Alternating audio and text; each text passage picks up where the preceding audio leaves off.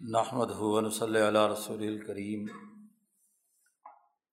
قال الامام شاور اللہ دہلوی وما اوتی النبی صلی اللہ علیہ وسلم فی غیر القرآن عنہ عز و جل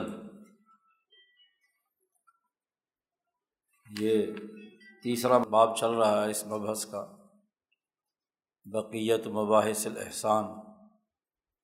اس میں بنیادی گفتگو یہ چل رہی تھی۔ کہ اخلاق اربا کے حصول کے کچھ اسباب ہیں، کچھ رکاوٹیں ہیں، کچھ علامات ہیں۔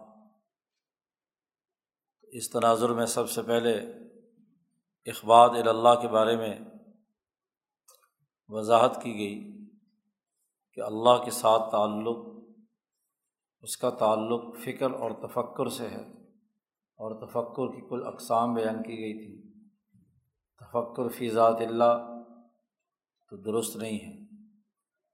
البتہ مخلوق میں، افعال الہیہ میں وغیرہ وغیرہ، صفات باری تعلیٰ میں تزکی تفکر فی ایام اللہ، یہ تفکر کی اقسام چار پانچ جو ہیں، یہ تفکر فی موت و مباد ہو یہ اقسام درست ہے اور لازمی ہیں، اس سے اخبات پیدا ہوتا ہے اور اس اخبات کے حصول کے لیے سب سے جامع ترین طریقۂ کار قرآن کتاب مقدس قرآن حکیم ہے۔ پیچھے فرمایا تھا وقت اوتی النبی صلی اللہ علیہ وسلم القرآن جامع لحاظ الانواع کہ نبی اکرم صلی اللہ علیہ وسلم کو یہ قرآن حکیم ان تفکرات کی تمام کی تمام اقسام کو شامل ہے۔ قرآن حکیم بھی اور وہ مصلح معاہو کا جملہ آیا تھا پیچھے۔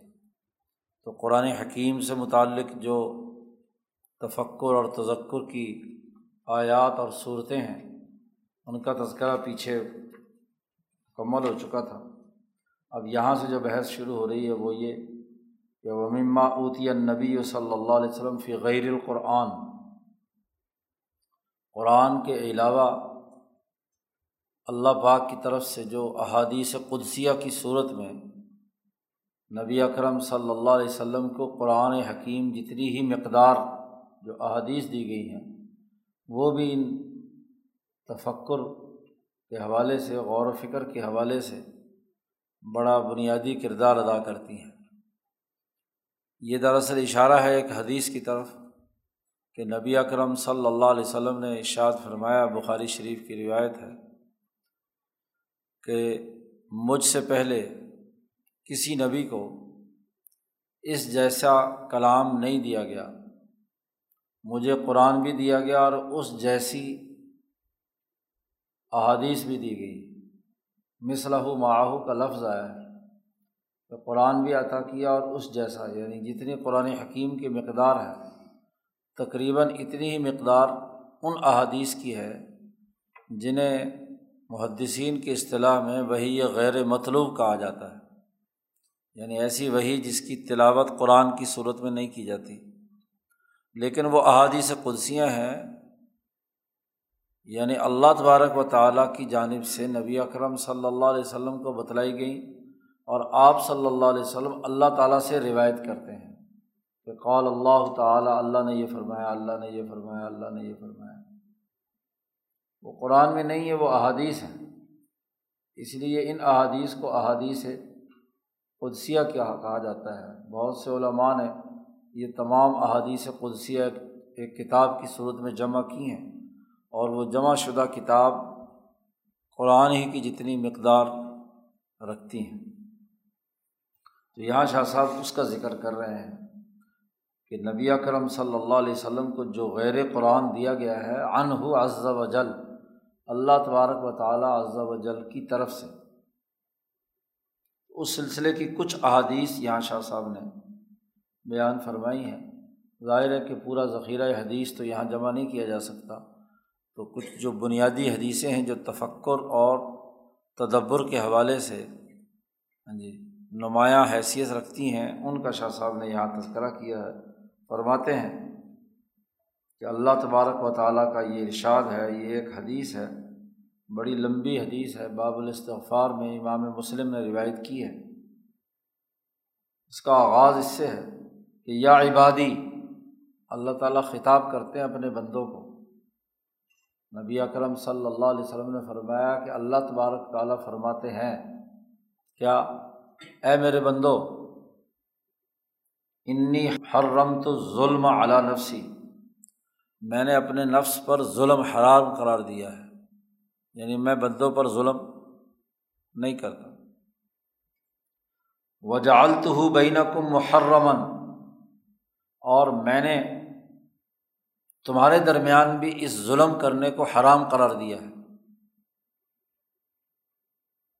نہ صرف یہ کہ اللہ تبارک و تعالیٰ کہتے ہیں، میں کسی مخلوق پر ظلم نہیں کرتا، بلکہ میں انسانوں کے درمیان بھی میں نے اسے حرام قرار دیا ہے۔ فلاں تظالم تم آپس میں ایک دوسرے پر ظلم مت کرو۔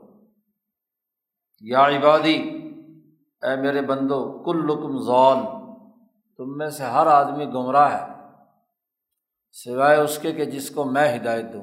جس کو میں نے ہدایت دی، وہ گمراہی سے نکل آیا۔ ورنہ انسان کی بہیمیت اس کو سوائے گمراہی میں ڈالنے کے اور کوئی کام نہیں کرتی۔ ملکیت کے اثرات آتے ہیں۔ تو انسان پر ہدایت آتی ہے۔ بڑی لمبی حدیث ہے مسلم شریف کی۔ یہاں شاہ صاحب نے ابتدائی یہ دو ٹکڑے۔ تو شاہ صاحب فرماتے ہیں کہ یہ پوری حدیث پڑھنے کے قابل ہے۔ اور اس کے ایک ایک جملے میں غور و فکر، تفکر فی افعال اللہ، تفکر فی صفات اللہ، تفکر فی الموت و آبادہ وغیرہ وغیرہ۔ تفکر ان کے کسی جملے پر اگر مراقبہ کرے انسان تو اس کے اندر یہ صلاحیت استعداد پیدا ہوتی ہے کہ وہ اللہ کے ساتھ سچا تعلق قائم کرتا ہے، اخبات اللہ پیدا ہوتا ہے۔ ایسی ایک دوسری حدیث کہ اللہ تبارک و تعالیٰ نے ارشاد فرمایا، نبی اکرم صلی اللہ علیہ وسلم نقل فرماتے ہیں کہ کانا فی بنی اسرائیل رجل بنی اسرائیل میں ایک آدمی تھا۔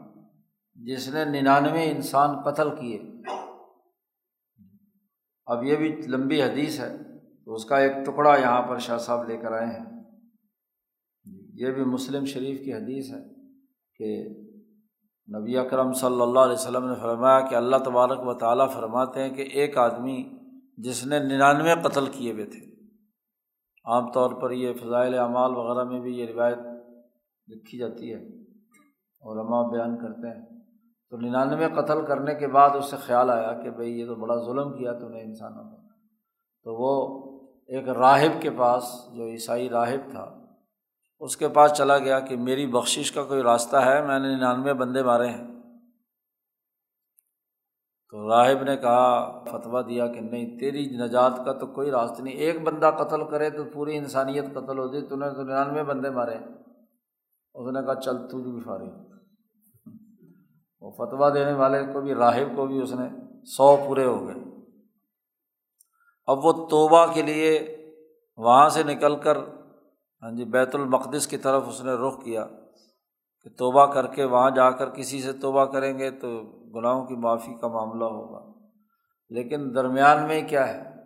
فرشتہ آ گیا اور فرشتے نے اس کی روح قبض کر دی۔ اب فرشتوں کی لڑائی ہوئی۔ کہ بھائی یہ جنتی ہے یا جہنمی۔ پختہ توبہ کے ارادے سے گھر سے نکلا ہوا تھا۔ منزل مقصود تک نہیں پہنچا، راستے میں کیا ہے؟ فوت ہو گیا۔ تو اب رحمت کے فرشتے کہیں کہ جی ہم نے اسے لے جانا ہے۔ جہنم کے فرشتے کہیں سو بندے مار کے آیا اسے تو جہنم میں ہم نے لے جانا ہے۔ تو اللہ میاں نے کہا کہ اچھا پیمائش کرو۔ مقدس مقام بیت المقدس سے قریب ہے۔ یا جہاں اس نے قتل کا ارتکاب کیا تھا وہ قریب ہے۔ تو جو قریب ہے وہ لے جائے۔ تو پیمائش کی تو وہ جو بیت المقدس کی طرف رخ تھا اس کا وہ ہاں جی چند گز ہاں جی کم تھی دوسرے کے مقابلے میں۔ تو اللہ میاں نے کہا کہ جاؤ، اس کو جنت میں لے جاؤ۔ بات یہ کہ توبہ کی اس نے۔ اصل چیز کیا ہے؟ توبہ ہے۔ گناہ سرزد ہونے کے بعد گناہ پر تکبر کرنا یہ اصل میں جرم ہے۔ اسی طرح ایک تیسری حدیث یہاں نقل کی کہ اللہ اشد فرحم بتوبت عبد ہی اللہ تبارک و تعالیٰ بہت خوش ہوتا ہے اپنے بندے کی توبہ کرنے سے۔ جی یہ بھی ایک لمبی حدیث ہے، اس کا ایک ٹکڑا یہاں پر لائے ہیں شاہ صاحب، چونکہ وہ ان کا خیال یہی ہے۔ کہ یہ کتاب پڑھنے والے جو ہے نا پورا ذخیرہ حدیث پڑھ کر آئے ہیں تو حدیثیں ہی نہیں خود یاد ہوں گی۔ اس لیے تھوڑا تھوڑا ٹکڑا یہاں بیان کر رہے ہیں، کیونکہ لمبی حدیثیں لائیں تو کتاب تو پھر کئی جلدوں میں ہو جائے گی۔ اس کا اختصار جو ہے وہ کیا ہے؟ ختم ہو جائے گا۔ تو ایک آدمی تھا، یہ لمبی حدیث میں یہ فرمایا، ایک آدمی تھا، کھانا وانا اس کا اونٹ میں بندھا ہوا تھا۔ ہاں جی وہ اونٹ سہارا سے گزر رہا تھا تو اس کو نیند آ گئی۔ تو کھانا کھا کے لیٹ گیا، اونٹ اس نے باندھ دیا۔ لیکن جیسے ہی وہ سویا تو وہ اونٹ کھانے سمیت، پانی سمیت ہاں جی اسے چھوڑ کر سہارا کی طرف نکل گیا۔ اب جو آنکھ کھلی تو بڑا پریشان۔ نہ راستہ معلوم ہاں جی نہ کچھ۔ سہارا ہے، لک و دق نہ کوئی کھانے کی نہ پینے کی کوئی چیز، جو کچھ کھانا پینا تھا وہ اس اونٹ کے ساتھ بندھا ہوا ہے۔ تو بڑا پریشان بیٹھا ہوا تھا۔ تو اللہ پاک فرماتے ہیں کہ جیسے کسی آدمی کا اونٹ گم ہو جائے سہارا میں اور وہ انتہائی بھوک اور پیاس کی حالت میں ہو اور آخر وہ تنگ آ کر، تھک ہار کر لیٹ گیا بھی، اب موت کے علاوہ اور کچھ نہیں ہے، تو وہ موت کے انتظار میں لیٹ گیا، تھوڑی دیر بعد دیکھتا ہے کہ وہ اونٹ واپس آ گیا۔ تو جب واپس آیا تو اس وقت جیسے انسان کو خوشی ہوتی ہے۔ اللہ نے اس کو تشبیح دی کہ اللہ کو بھی اتنی خوشی ہوتی ہے جب کوئی بندہ صحرا میں بھٹک کر گمراہ ہوتا ہے اور گمراہ ہو کر واپس آتا ہے جب۔ توبہ کا مطلب یہ ہے کہ وہ واپس آ گیا۔ تو جیسے ایسے آدمی کو جو لک و دق سہارا کے اندر جس کا کھانا پانی سواری سب کچھ جا چکی ہو اور وہ موت کے انتظار میں ہو، تو جیسے اس اونٹ کے آنے پر اس کو خوشی ہوتی ہے، تو اس سے زیادہ خوشی ہوتی ہے اللہ تبارک و تعالیٰ کو اپنے بندے کی توبہ پر۔ تو اب یہ حدیث جو ہے غور و فکر کی بڑی دعوت دیتی ہے کہ آدمی ہاں جی صد کے دل کے ساتھ توبہ کرے تو اس کے کیا فوائد اور ثمرات؟ تو اللہ پر اعتماد پیدا ہوتا ہے۔ اسی طرح ایک حدیث جو پیچھے بھی گزری ہے، یہ بھی لمبی حدیث تھی، اس لیے مختصر سا ٹکڑا لائے ہیں۔ پہلے یہ گزر چکی ہے۔ ان ابدن ازنبا ضمبن استغفار کی بحث میں، کہ جب بندہ کوئی گناہ کرتا ہے، اس نے گناہ کیے بہت سارے اور اس کی بنیاد پر اس نے اپنی اولاد کو جمع کیا۔ موت کا وقت آیا۔ بخاری کی روایت ہے کہ مجھے اللہ سے ڈر لگتا ہے، اس لیے میری راکھ بنانا، میرے پاس کوئی عمل تو ہے نہیں۔ تو راکھ بنا کر پورے پانی میں ادھر ادھر بکھیر دینا۔ جب اسے بکھیر دیا، اللہ پیا نے ساری اس کی راکھ جمع کی اور اسے دوبارہ زندہ کر کے پوچھا کہ کیوں؟ یہ حرکت کیوں کی تو نے؟ تو اس نے کہا کہ بھائی اے اللہ تیرے ڈر سے۔ تو وہاں اللہ پاک فرماتے ہیں کہ کیا میرا بندہ یہ جانتا تھا کہ اس کا کوئی ایک رب ہے جس رب سے یہ ڈرتا تھا؟ اللہ پاک نے فرمایا علیم ابدی ان لہو ربن کیا میرا بندہ جانتا تھا کہ اس کا ایک رب ہے؟ تو اللہ کو اس سے خوشی ہوتی ہے اور وہ گناہ اللہ پاک اسے اس کا معاف کر دیتے ہیں۔ اسی طرح پانچویں حدیث رہے ہیں کہ ان لاہ میت رحمتن یہ بھی پیچھے حدیث گزری ہے کہ اللہ تبارک و تعالیٰ کے لیے رحمت کے سو درجے ہیں۔ دنیا میں صرف ایک درجہ اتارا ہے۔ نبی اکرم صلی اللہ علیہ وسلم فرماتے ہیں اس حدیث میں کہ اللہ پاک نے فرمایا کہ جتنے بھی جاندار ہیں، چرند، پرند ہاں جی گائے، بیل، بھینس ہاں جی ان میں ماؤں کو اپنے بچوں سے جتنی محبت ہے اور دنیا میں جتنی عورتیں اور جتنے ماں باپ ہیں، انہیں اپنی اولاد سے جتنی محبت ہے۔ اور جو بھی محبتیں یا عشق دنیا میں انسان انسان سے یا کسی چیز سے کرتا ہے، وہ صرف اس ایک رحمت کا جو حصہ دنیا میں اتارا ہے، اس کا اثر ہے۔ اور اللہ پاک فرماتے ہیں کہ میں نے ننانوے حصے رحمت کے اپنے حشر کے میدان کے لیے روک لیے ہیں کہ یہ جب مخلوق خدا حشر کے میدان میں جمع ہوگی تو پھر میری رحمت میرے غضب پر غالب آئے گی۔ غالبت رحمتی اعلیٰ غضبی۔ تو میرے غضب پر میری رحمت غالب ہے۔ تو میں سب کو معاف کروں گا۔ چھٹی حدیث ہے۔ کہ جب کوئی بندہ مسلمان ہوتا ہے اور مسلمان ہو کر اچھا اسلام بنا لیتا ہے حاصونہ اسلام ہو اس نے اپنا مسلمانی بہت اچھی بنا لی، اچھے اعمال کیے اخلاص کے ساتھ۔ تو اللہ تعالیٰ اس اسلام سے پہلے کی ساری زندگی کفر میں گزری ہو، کتنے گناہوں میں گزری ہو، وہ سب کے سب اس کلمہ طیبہ اسلام کے پڑھنے کے نتیجے میں کیا ہے؟ مٹا دیتا ہے۔ اور اس کے بعد اگر ہر نیکی کرے گا تو دس نیکیاں ملیں گی، ایک نیکی پر دس بدلے۔ اور اگر گناہ کرے گا تو ایک گناہ پر ایک ہی گناہ کی سزا ملے گی۔ تو یہ حدیث ہے مسئلہ۔ اسی طرح ایسی احادیث جن میں دنیا کو تشویح دی گئی ہے، ایسے پانی کے ساتھ کہ یلحق و من الیم۔ نبی اکرم صلی اللہ علیہ وسلم نے اس دنیا کی مثال دیتے ہوئے یہ بات ارشاد فرمائی تھی کہ دنیا کی پوری پچاس ساٹھ سال کی زندگی اور اس کی ساری لذتیں اور کھانے پینے، رہن سہن، سب کچھ، ساری عیاشیاں۔ ان کے بارے میں نبی کرم صلی اللہ علیہ وسلم نے فرمایا کہ اس کی مثال ایسے ہی کہ جیسے ایک آدمی ایک انگلی پانی میں ڈبوئے اور نکالے تو پانی کے ساتھ کتنے قطرے نکل لگتے ہیں؟ جی۔ تو دنیا کی ساٹھ ستر سال، سو سال کی زندگی ایسے ہی ہے جیسے ایک انگلی کو پانی میں ڈبو کر نکالنے سے جو جتنا پانی کی مقدار اس انگلی پر لگی ہے، اتنا مقدار ہے بس۔ اور اللہ کی رحمت کا جو ٹھاٹھے مارتا ہوا سمندر ہے، وہ تو بڑا ہی وسیع ہے۔ تو دنیا کی پستی کی علامت نبی کرم صلی اللہ علیہ وسلم نے فرمایا کہ یہ حالت ہے۔ کہ جس دنیا کے پیچھے تم ٹوٹے پھرتے ہو، اس کی مثال تو آخرت کے مقابلے میں صرف اتنی سی ہے۔ اسی طرح ایک اور روایت بھی ہے کہ بے جد یہ اسک میتن، یہ ایک حدیث کا ہاں جی ایک معمولی سا ٹکڑا یہاں پر لائے ہیں شاہ صاحب، کہ نبی اکرم صلی اللہ علیہ وسلم ایک ایسے بکری کے چھوٹے بچے کے پاس جو مردہ تھا۔ اسک کہتے ہیں جس کے کان چھوٹے سے ہوں۔ ایک تو بکری کا چھوٹا سا بالکل ہی بچہ، پھر اس کے کان بھی، بکری کے بچے کے کان لمبے ہوں تو بچہ، بکری کا بچہ خوبصورت لگتا ہے، لیکن اگر اس کے کان بالکل چھوٹے چھوٹے سے ہوں۔ ہاں جی۔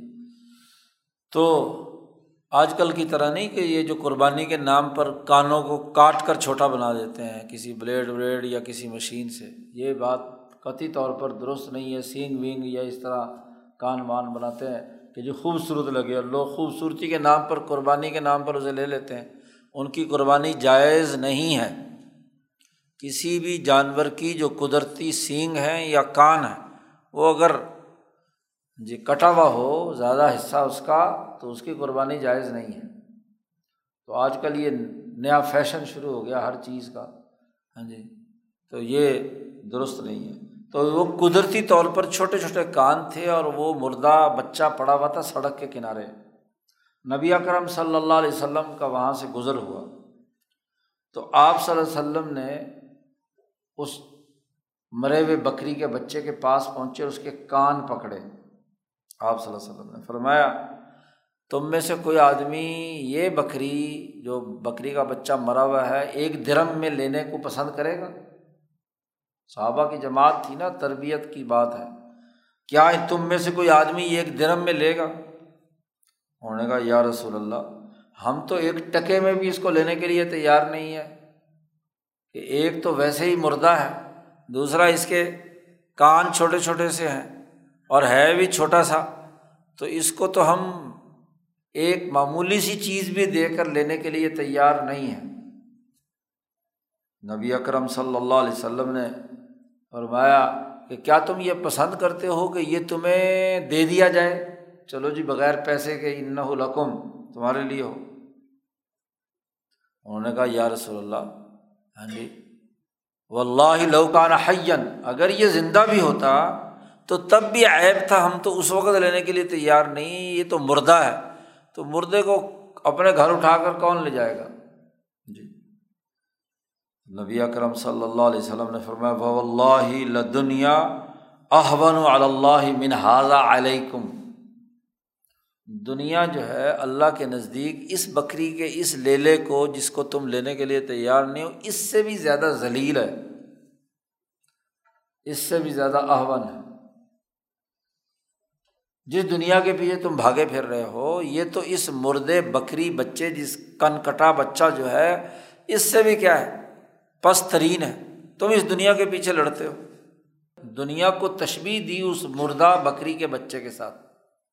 تو یہ احادیث غور و فکر اور تفکر پیدا کرتی ہیں کہ نبی اکرم صلی اللہ علیہ وسلم کے چھوٹے چھوٹے جملے اور آپ صلی اللہ علیہ وسلم کا جو تربیت کا طریقہ ہے، اس کے ذریعے سے آپ صلی اللہ علیہ وسلم نے اخبات اللہ کا فکر اور سوچ لوگوں کے دلوں میں پیدا کی۔ اب اس اخبات اللہ سے جو بنیادی مقصد ہے وہ اخلاص کا پیدا ہونا ہے کہ کام خالصتاً صرف اللہ کی رضا کے لیے کیے جائیں، نہ ریا کاری اور محض سنانے منانے کے لیے نہ کیے جائیں۔ تو یہاں تک ایک علمی قاعدہ پیچھے بیان کر دیا۔ ایسے ہی تمام اخلاق کا معاملہ ہے جس کی تفصیلات آگے آ رہی ہیں۔ لیکن یہاں ایک دوسرا قاعدہ بنیادی بیان کر رہے ہیں وہ علم علمی طور پر یہ جان لینا چاہیے کہ ہر عمل کی ایک روح ہے اور ایک اس کا جسم ہے۔ تو شاہ فرماتے ان نیت روح ول عبادت جسد۔ کہ نیت جو ہے وہ روح ہے عمل کی۔ اور جو عبادت کی ظاہری شکل و صورت ہے، یہ جسم ہے اس کا۔ نماز پڑھی، روزہ رکھا حج کیا، باقی اعمال کیے، تو یہ عمل کی جو ظاہری شکل ہے، یہ جسم ہے۔ اور اس میں جس طرح کی نیت کار فرما ہے، تو نیت اس کے اندر روح ہے۔ اور شاہ صاحب فرماتے ہیں، ولا حیات لل جسدی بدون روح روح کے بغیر جسم میں زندگی نہیں دوڑتی۔ روح نکل جائے تو مردہ۔ بظاہر عمل ہے۔ اور اگر نیت صحیح نہیں ہے تو روح نہیں ہے، جب روح نہیں ہے تو اس عمل کے اندر زندگی کیا آئے گی؟ ور روح لہا حیات بعد مفارقت البدن۔ البتہ روح زندگی ہے۔ اگرچہ وہ بدن سے بھی جدا ہو جائے تو تب بھی زندہ ہے۔ جسم کا تو مسئلہ ہے کہ جسم کی زندگی روح سے ہے۔ البتہ روح کی زندگی بغیر جسم کے ہو سکتی ہے۔ ولاکن لا یظہر آثار الحیات کاملتاً بدون ہی لیکن حیات کے آثار اس کے بغیر کامل اور مکمل طور پر ظاہر نہیں ہوتے۔ یعنی دنیا میں اسی لیے عمل ہاں جی وہ کھیتی بنتی ہے آخرت کی۔ اور آخرت میں عمل کا دروازہ بند اس لیے ہو جاتا ہے کہ اس کے ساتھ جسم نہیں ہے۔ روح تو ہے زندہ۔ موت کے بعد انسان عمل اس لیے اس کا معتبر نہیں یا عمل ہو نہیں سکتا کہ جسم اس کے ساتھ اٹیچ نہیں ہے۔ جسم کے ذریعے سے عمل کرنا تھا۔ اس لیے موت کے بعد کوئی عبادت اثر نو نہیں ہو سکتی۔ کیونکہ عبادت تو عبادت تب بنے گی کہ جب اس کے ساتھ جسم ہو۔ اس لیے موت پر نامہ اعمال بند ہو گیا۔ ولی ظالی کا قول اللہ تعالی اسی لیے اللہ تبارک و تعالیٰ نے ارشاد فرمایا ہے کہ لئی ینال اللہ لحوم ولا دما ولا کی ینال تقوا من کو اللہ تعالیٰ کو جو تم جانور قربان کرتے ہو، ابھی قربانی آنے والی ہے، تو جو جانور قربان کرتے ہو، اللہ کو اس کا گوشت نہیں چاہیے، نہیں پہنچتا اللہ کو۔ نہ اس کا خون پہنچتا ہے۔ ولا کی ینال تقوا من کم تمہارے دلوں کا جو ادب اور تقوا ہے، وہ اللہ کو پہنچتا ہے یعنی نیت۔ اسی طرح نبی اکرم صلی اللہ علیہ وسلم نے فرمایا انم الاعمال و بنیات اعمال کا دار و مدار نیتوں پر ہے۔ تو یہ ایک آیت اور ایک حدیث اس علمی قانون اور ضابطے کو بیان کرتی ہے۔ کہ ہر انسانی عمل کی جو نیت ہے وہ روح ہے اور اس کی ظاہری شکل و صورت اس کا جسم ہے۔ شاہ صاحب فرماتے ہیں وہ شب نبی یو صلی اللہ علیہ وسلم فی کثیر من المواز نبی اکرم صلی اللہ علیہ وسلم نے بہت سے مقامات میں تشویح دے کر بات سمجھائی کہ جس کی نیت صحیح ہے اور غلم یہ تمکم من العمل لمان نیت صحیح تھی، لیکن کسی رکاوٹ کی وجہ سے وہ عمل نہیں کر سکا۔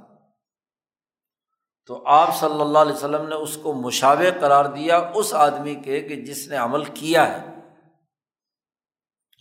جیسے مثلاً مسافر سفر کرنے والا، سفر کی وجہ سے اس نے دو رکعت کم پڑی لیکن اس دو رکعت کا اس کو اجر و ثواب اتنا ہی ملے گا جتنا چار رکعت کا۔ ایسے ایک آدمی حالت صحت کے اندر اعمال کرتا تھا۔ مرض کی وجہ سے اس سے وہ اعمال مثلاً نہیں ہو سکے۔ لا یستطیعان، وہ کام نہیں کر سکے کسی ورد وغیرہ یا کسی وظیفے یا نفلی عبادت کے، جس کو وہ ہمیشہ مواظبت کے ساتھ ہمیشہ وہ کرتا تھا۔ تو اللہ پاک اس کی سفر یا مرض یا کسی معنی اور ایسا معنی کہ جو کسی اچانک کسی صورت میں وجود میں آ گیا تو اللہ پاک اس کے لیے کیا ہے وہ عمل اس کے نامہ اعمال میں لکھ دے گا کہ چلو بیچارے سے ہاں جی محرومی ہو گئی، ایک عذر کی وجہ سے تو نفلی عمل تھا، اس لیے اللہ پاک اس کے نامہ اعمال میں لکھ دیتا ہے۔ ایسے ہی جیسے نبی اکرم صلی اللہ علیہ وسلم نے فرمایا کہ جیسے کہ کوئی آدمی صادق العظم، پختہ عزم والا تھا کہ ضرور اسے مال کو خرچ کرنا ہے، لیکن کسی وجہ سے مال خرچ کرنا چاہتا تھا۔ کوئی قدرتی آفت آئی اور اس کا مال ضائع ہو کر بیچارہ بھوکا ننگا ہو گیا، تو اب اللہ پاک اس کے لیے اس کو اس رجسٹر میں لکھے گا کہ جس نے خرچ کر دیا۔ اس کے ساتھ اس کی مشابت بیان کر دی اس کا مطلب یہ ہوا کہ اصل نیت ہے۔ اگر نیت ہے اور کسی مجبوری کی وجہ سے کوئی عمل نہیں کر سکا یعنی جسم نہیں بن سکا، تو اس نیت کا، اس کو اجر و ثواب ضرور ملے گا۔ اب یا شاہ صاحب نے ایک اہم مسئلہ یہ بیان کیا ہے کہ نیت سے کیا مراد ہے۔ نیت کسے کہتے ہیں؟ لوگ کہتے ہیں جی امال کا دار و مدار نیت پر ہے۔ اور نیت روح ہے، تو خود نیت کی حقیقت کیا ہے؟ جی۔ شاہ صاحب فرماتے آنی بن نیتی میری مراد یہاں نیت سے یہ ہے کہ المعن الباعث العمل منت تصدیقی بیما اخبار بہ اللہ تعالی علی السنت الرسل۔ کہ وہ معنویت، وہ معنی جو کسی عمل پر اکسائے انسان کو۔ دنیا میں انسان کوئی بھی عمل کرتا ہے تو اس کا کوئی نہ کوئی باعث ہوتا ہے، سبب ہوتا ہے۔ بغیر سبب کے۔ ہاں جی کوئی عمل نہیں ہوتا۔ کوئی نہ کوئی تو وجہ ہوتی ہے نا۔ آدمی دوسرے سے مثلاً ملنے گیا ہے تو ملنے کا کوئی نہ کوئی تو سبب ہوگا نا۔ کوئی اس نے بات بولی ہے، اس کا کوئی سبب ہے۔ یہ جو سبب ہے، کس وجہ سے اس نے وہ عمل اختیار کیا ہے، تو وہ انسان کے ضمیر میں موجود معنی یا معنویت یا مقصد، جس نے اسے عمل پر اکسایا ہے۔ وہ عمل جس کی تصدیق، جس کے صحیح ہونے کے حوالے سے اللہ تبارک و تعالیٰ نے اپنے رسولوں کی زبانی خبر دی ہے کہ یہ عمل کرو گے تو یہ نتیجہ نکلے گا اور یہ عمل کرو گے تو یہ نتیجہ نکلے گا۔ من ثواب المتی اور عقابل عاصی فرما بردار کو یہ ثواب ملے گا جو عمل کرے گا اور نافرمان کو یہ سزا ملے گی۔ تو عمل کو اس نیت سے کرنا کہ اللہ تبارک و تعالیٰ نے اس عمل کا یہ ثواب بتلایا ہے، یہ نتیجہ بتلایا ہے۔ تو اس معنی اور اس مقصد کو دل میں رکھ کر عمل کرنا یہ نیت۔ یا اس عمل سے بچنا جس پر اللہ نے سزا مقرر کی ہے۔ تو یہ معنویت گویا کہ آپ کے اندر ہے۔ ایک ہے ویسے طبی طور پر کیا ہے؟ آدمی چیز سے نفرت کرتا ہے۔ ایک اس نیت سے کہ رسول اللہ صلی اللہ علیہ وسلم نے روکا ہے اور اللہ کا حکم ہے۔ اللہ نے روکا ہے۔ اسی طرح روٹی کھائی اس نے ایک طبی تقاضے سے۔ جی۔ اور اس نے کھائی اس لیے کہ اللہ کا حکم ہے اپنے جسم کو طاقتور بنا کر اس سے آگے انسانیت کی خدمت کا کام لینا۔ یہ کیا ہے؟ یہ تو اسی کو حضرت شاہ سعید احمد صاحب رائے پوری اپنے خطابات میں فرمایا کرتے تھے کہ کافر بھی کام کرتا ہے اور مسلمان بھی کام کرتا ہے۔ لیکن کافر کا نقطۂ نظر کیا ہوتا ہے؟ صرف اس دنیا کا فائدہ۔ اور مسلمان کا نقطۂ نظر یہ ہوتا ہے کہ دنیا کا بھی فائدہ اور آخرت کا بھی فائدہ۔ تو یہ جامع نیت ہوگی کافر کی نیت زیادہ ہے زیادہ دنیا میں نتیجہ لینے کی ہے۔ آخرت میں اس کا کچھ بھی نتیجہ نکلتا ہو، اس کو اس کی پرواہ نہیں ہوتی، کیونکہ کافر جو ہے جو اللہ پر ایمان ہی نہیں ہے اس کا، آخرت پر ایمان ہی نہیں ہے۔ مسلمان جب عمل کرتا ہے تو دونوں جگہ پر مقصد ہوتا ہے اس کا۔ یہ جامع نیت ہے۔ یا یہ کہ وہ عمل اس لیے کر رہا ہے کہ وہ اللہ کے حکم کو پورا کرنے سے دلی محبت رکھتا ہے۔ جو اللہ نے حکم دیا ہے یا اللہ نے جن چیزوں سے روکا ہے۔ تو یہ نیت کہلاتی ہے، یہ نیت ایک معنی ہے دل کے اندر جو عمل پر انسان کو اکساتا ہے۔ تو کس بنیاد پر اس نے یہ عمل کیا ہے؟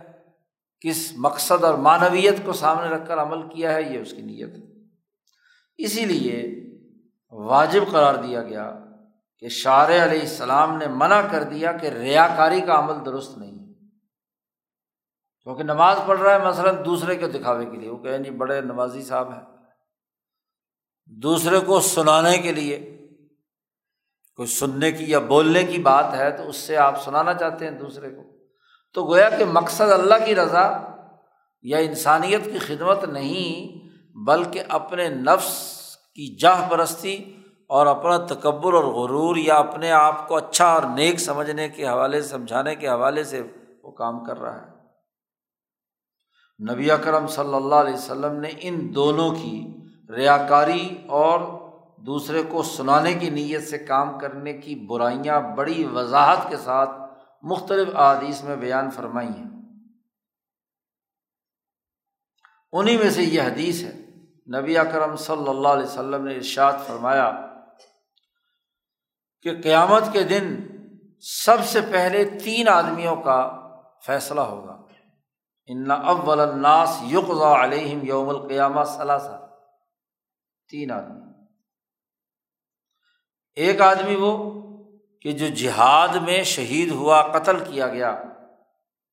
اور وہ قتل ہوتا ہے اس نیت سے کہ لوگ کہیں فلانا آدمی بڑا بہادر تھا۔ لڑائی کی اور لڑائی میں وہ بہادری کی نیت سے لڑا کہ لوگ یہ کہیں کہ بڑا بہادر تھا۔ یقال لہو ہوا رجل جری تو اللہ پاک کہے گا کہ تو نے تو اس مقصد کے لیے کہا تھا تو دنیا میں لوگوں نے تجھے کہہ دیا کہ تو نے اپنی جان دی ہے۔ تو اب مجھ سے کیا اجر اور ہاں جی رحمت مانگتا ہے۔ دوسرا وہ آدمی جو علم و دانش کا ٹھیکیدار ہے، مولوی ہے، عالم ہے، پروفیسر ہے۔ سبھی شامل ہیں۔ رجل تعلم العلم و علامہ وہ آدمی جس نے خود علم حاصل کیا اور لوگوں کو علم سکھایا۔ اس نیت سے کہ لیوقال ہوا عالم، کہ فلاں آدمی بڑا عالم ہے، بڑا مفتی ہے، بڑا پروفیسر ہے، بہت پڑھا لکھا آدمی ہے۔ لوگ یہ کہیں۔ اس نیت سے وہ پڑھ پڑھا رہا ہے۔ تو اللہ پاک کہے گا کہ بھی تجھے دنیا میں لوگوں نے کہہ دیا، علامہ صاحب اور فلانا صاحب اور یہ وہ، تو اب میرے پاس کیا نتیجہ لینے آیا؟ ایسے ہی وہ آدمی جس نے بھلائی کے کاموں میں خوب مال خرچ کیا دل کھول کر۔ اس نیت سے کہ لوگ کہیں کہ بڑا سخی ہے۔ ہوا جواد۔ ہاں جی بہت سخی آدمی ہے جو بڑے لوگوں میں مال وال خرچ کرتا ہے۔ تو بھائیو و بہم۔ ان کو حکم دیا جائے گا، اللہ میاں کہے گا، ان کو تینوں کو اٹھاؤ اور جہنم میں پھینک دو۔ فیوس حگون علا وجوہ النار۔ ان تینوں کو الٹے منہ زمین پر لٹایا جائے گا اور ٹانگوں سے پکڑ کر، گھسیٹ کر، چہرے ان کے زمین پر رگڑتے جائیں گے کہ دنیا میں تمہیں چونکہ شہرت کا اور جہاں پرستی کا مرض تھا، علم والے کو علم پر غرور تھا، مال والے کو مال پر غرور تھا بہادر کو اپنی بہادری پر غرور تھا، تو چلو ان کو گھسیٹ کر کیا جہنم میں بیٹھ تو ریا کار تھے نا یہ تینوں۔ حالانکہ ایک نے جان دے دی، ایک نے ساری عمر علم لٹایا، ایک نے ساری عمر مال لٹایا۔ تین ہی ممکنہ چیزیں ہوتی ہیں، جان، مال اور علم۔ تینوں اس نے لٹا دی اللہ پاک کہتے سب سے پہلے ایسے تین آدمیوں کا احتساب ہوگا۔ یعنی ان کے گروپ بنا دیے جائیں گے کہ سارے مولویوں کو، سارے بہادروں کو، سارے مالداروں کو جنہوں نے اس نیت سے کام کیا، انہیں اٹھاؤ اور پہلے جاننے میں پہنچو تاکہ حشر کے میدان میں کچھ کیا ہے، کمی ہو جائے۔ سب سے پہلے ان کا حساب ہوگا۔ دوسری حدیث، نبی کرم صلی اللہ علیہ وسلم اللہ تبارک و تعالیٰ سے یہ روایت فرماتے ہیں۔ کہ میں بے پرواہ ہوں کہ جو لوگ شرک کرتے ہوئے میرے ساتھ مزید شرکا کو ساتھ ملاتے ہیں شریف ٹھہراتے ہیں، میں اس سے بے پرواہ ہوں۔ جس نے بھی ایسا عمل کیا، جس نے میرے غیر کو بھی میرے ساتھ اس میں شریک کیا، تو میں اسے اور جس کو شریک ٹھہرایا، ان کو چھوڑ دیتا ہوں۔ لے بھائی، تو سنبھالے سے اپنے آپ کو، جہاں وہ جائے گا، وہاں یہ بھی جائے گا۔ شرک اور کفر کی ہاں جی مذمت بیان کرنا اب یہ دو حدیثیں وہ ہیں جو ریا کاری یعنی کسی نے عمل کیا اور اسی لیے اس کو شرک خفی کہا جاتا ہے۔ جو آدمی ریا کاری کے ساتھ کام کر رہا ہے، تو دراصل اللہ کے لیے مثلاً نماز پڑھ رہا ہے اور ادھر سے کیا ہے، دوسرے بندے کو بھی دکھانا چاہتا ہے۔ تو گویا کہ اللہ کے ساتھ شریک بٹھا لیا نا، اس آدمی کو۔ اگرچہ اس کی عبادت نہیں کی، عبادت تو اللہ کی کی بظاہر۔ لیکن چونکہ اس کو دکھانا چاہتا ہے، تو اس کا مطلب یہ کہ اس کو اللہ کے ساتھ شریک ٹھہرا دیا۔ اس لیے صوفیہ کی زبان میں اسے شیر کے خفی کہا جاتا ہے۔ باقی یہ دو حدیثیں لانے کے بعد دو اور حدیثیں لائے ہیں، جو بظاہر ان حدیثوں سے متضاد ہیں۔ شاہ صاحب نے اس کا حل پیش کیا ہے۔ شاہ صاحب کا یہ کمال ہے کہ جب ایک قانون اور ضابطہ بیان کرتے ہیں اور بظاہر کوئی دوسری حدیث اس سے متضاد آ رہی ہو، تو اس تضاد کو دور کرتے ہیں۔ شاہ صاحب کہتے ہیں اماں حدیث ابھی ذر رضی اللہ تعالیٰ عنہ، ایک ابو ذر غفاری رضی اللہ تعالیٰ عنہ کی حدیث ہے۔ یا رسول اللہ، روایت کی حضرت ابو ذر غفاری نے کہ لوگوں نے کہا کہا گیا، یا رسول اللہ رجول یا عمل عمل من الخیر؟ کیا ایک آدمی جو ہے، اس نے نیکی کے کام کیے بہت، اچھے کام کیے، خیر کے کام کرتا ہے، اور لوگ اس کی تعریف بھی کرتے ہیں۔ تعریف بھی کرتے ہیں۔ ظاہر ہے کہ جو آدمی لوگوں کی بھلائی کا کام کرے گا، لوگ اس کی تعریف تو کریں گے۔ تو کیا یہ بھی اس ریا کاری میں شامل ہوگی؟ تو جب یہ بات ابوذر غفاری نے پوچھی تو نبی کرم صلی اللہ علیہ وسلم نے فرمایا، نہیں بھائی دل کا عاجل بشرا المومن۔ یہ تو گویا کہ مومن کو دنیا میں ہی خوشخبری مل گئی اس کے اچھے کام کی۔ تو اب بظاہر معلوم ہوتا ہے کہ پہلی روایت میں ہے کہ اگر بندے تعریف کریں تو اس کو پکڑ کر کیا ہے؟ جاننے میں ڈال دیا جائے گا۔ اور یہاں کہا جا رہا ہے کہ یہ اس مومن کے لیے دنیا میں ہی خوشخبری ہے۔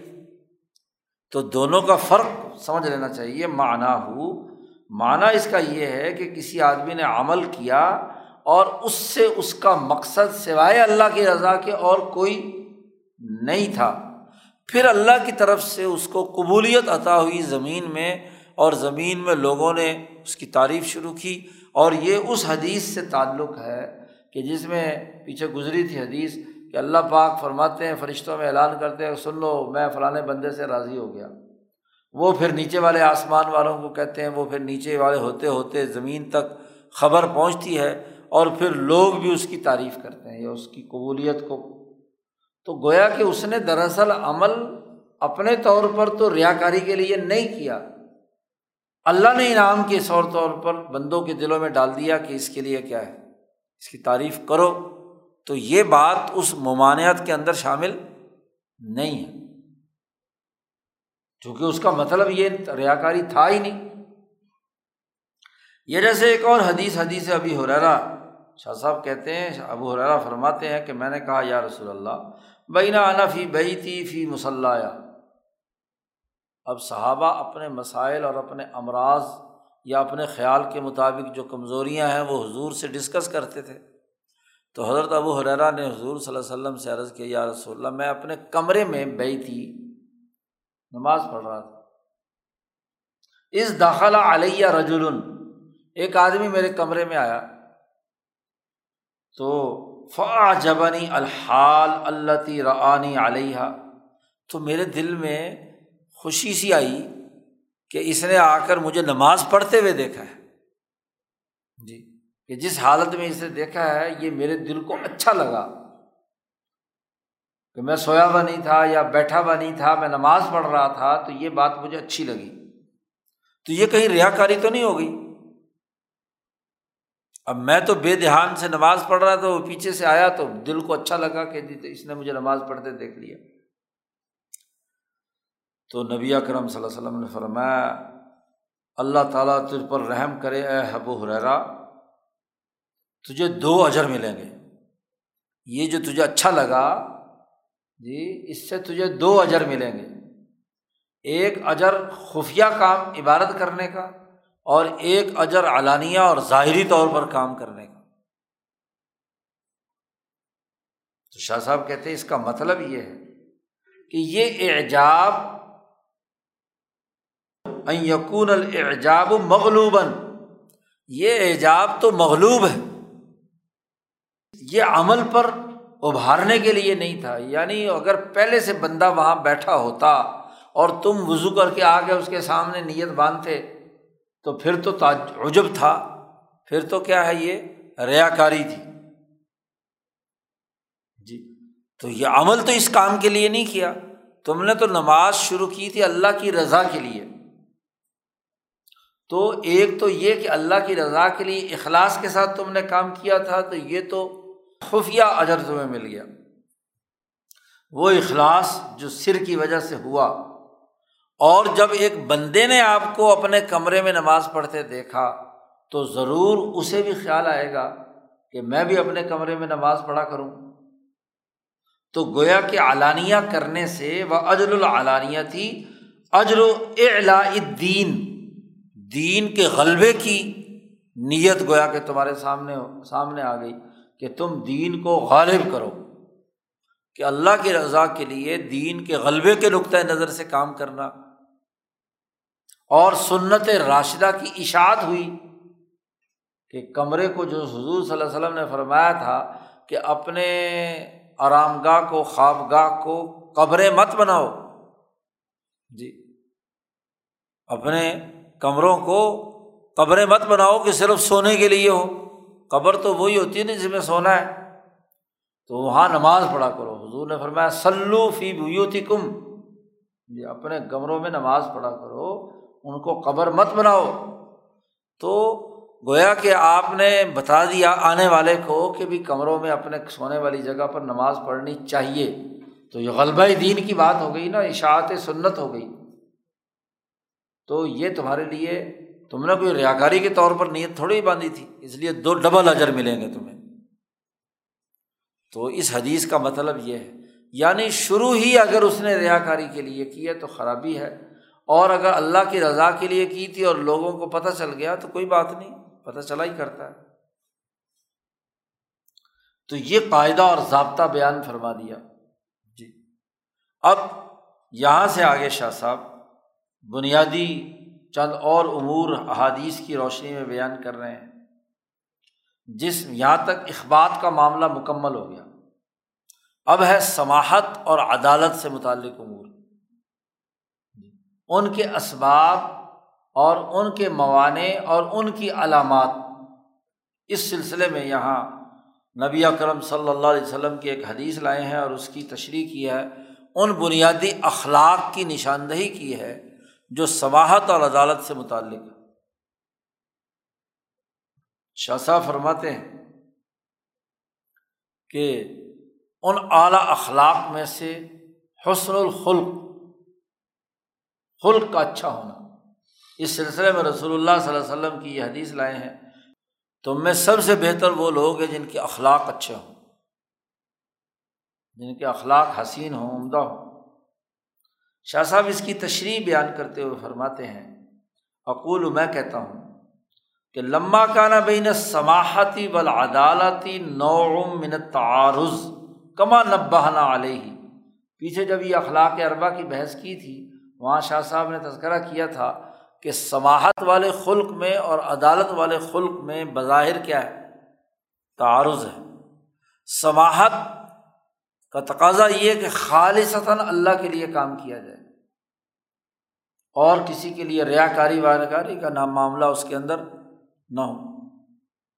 اور عدالت کا تقاضا یہ ہے کہ لوگوں کو دکھا کر لوگوں کے سامنے عدل و انصاف کا کام کیا جائے۔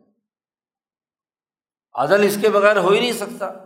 جب تک آپ لوگوں کے اجتماع میں نہیں رہیں گے تو عدل کا نمونہ کیسے پیش کریں گے؟ آپ کا ملکہ یا عدالت کیسے ظاہر ہوگا؟ تو سماہت یہ تقاضا کرتا ہے تنہائی کا اور عدالت تقاضا کرتا ہے اجتماعیت کا۔ تو بظاہر دونوں میں، بیک وقت دونوں اگر سماہت ہوگی تو پھر عدالت نہیں ہونی چاہیے۔ اور عدالت ہوگی تو پھر سماہت نہیں ہونی چاہیے۔ تو ایک قسم کا تھوڑا سا ٹکراؤ ہے۔ شاہ صاحب کہتے جیسے ہم نے پہلے باپ کے اندر اس پر کچھ تنبی کی تھی۔ اب ایک بڑا اہم قانونی نقطہ بیان کرتے ہیں اور آج کل کا جو مذہبی طبقہ ہے اس کے لیے تو بڑا غور و فکر کا موقع ہے۔ کیا شاہ صاحب فرماتے ہیں کہ یاد رکھو امبیا علیہم السلام کے علوم کی بنیاد دونوں مسلطوں کی رعایت کرنے پر ہے۔ سماعت بھی چاہیے اور عدالت بھی چاہیے۔ تنہائی اور اخلاص بھی چاہیے اور ملکہ عدالت بھی چاہیے۔ دونوں مسلطوں کی رعایت رکھ کر قوانین اور احکامات جاری کیے گئے ہیں۔ وہ اقامتی نظام دارئین اور امبیا علیہ السلام کی بنیاد اس پر ہے کہ دونوں جہانوں کا سسٹم درست ہو۔ وہ اقامتی نظام دارئین علا رعایت المسلحتین و اقامت نظام دارئین دونوں جہان، دنیا اور آخرت۔ دونوں کا نظام صحیح ہونا چاہیے۔ اور امبیا علیہم السلام کے علوم کی بنیاد تیسرے اس بات پر کہ ہے، بھی ہے کہ وہ یجما بین المصالح ما ام کا نام ممکن حد تک مسلطیں جمع کی جا سکیں، تمام دنیا بھر کی مسالے دنیا سے ہوں یا آخر سے متعلق۔ تو جب امبیا کی بنیاد اس پر ہے، تو وجہ اللہ یعنف نوامی سے لسماحتی لازمی اور ضروری ٹھہرا کہ مقدس نوشتوں میں نوامیس یعنی شرائع میں، کتب مقدسہ میں ہاں جی معین نہیں کیا جائے گا سماحت کے حوالے سے بنیادی اعمال، مگر یہ کہ اس میں عدالت سے متعلق امور بھی مکس ہوں۔ ملے گا۔ ہوں اشباہ تش طبی کو مال ادالا و تو عیدہ و تو نب علیہ اور جب یہ صورت حال سامنے آئی کہ عدالت اور سماہت کا مکسچر ہوگا اور اس کی بنیاد پر جو اعمال ہوں گے، وہی صحیح اور درست ہوں گے۔ امبیا کے علوم کا دار و مدار اس پر ہے۔ جب امبیا کے علوم کا دار و مدار اس پر ہے تو فنزل العمر الا حسن الخلق۔ تو اس لیے اللہ تبارک و تعالیٰ سے حکم آیا ہے کہ اخلاق اچھے ہوں اور اچھے اخلاق وہی ہیں جو دنیا اور آخرت دونوں کا نظام درست کریں، دنیا اور آخرت دونوں کی مسلطوں کو درست کریں۔ اچھا خلق وہی ہے کہ جس میں ممکن حد تک تمام مسلطیں جمع ہو جائیں۔ وہ اس کو حسن اخلاق کہتے ہیں۔ یہ بڑی اہم بات شاہ صاحب نے کہی ہے۔ سمجھنے کی۔ حسن خلق کی تعریف لوگ جو کرتے ہیں وہ یک طرفہ ہوتی ہے۔ ایسے آدمی کو بڑے اعلیٰ اخلاق کا مالک سمجھتے ہیں کہ جو دنیا میں بالکل ہی فارغ ہو، دنیا میں ناکام ترین ہو اور کہے جی آخرت کا اچھا عمل کر رہا ہے، بڑے اخلاق والا ہے۔ نکارا ہے وہ تو آدمی۔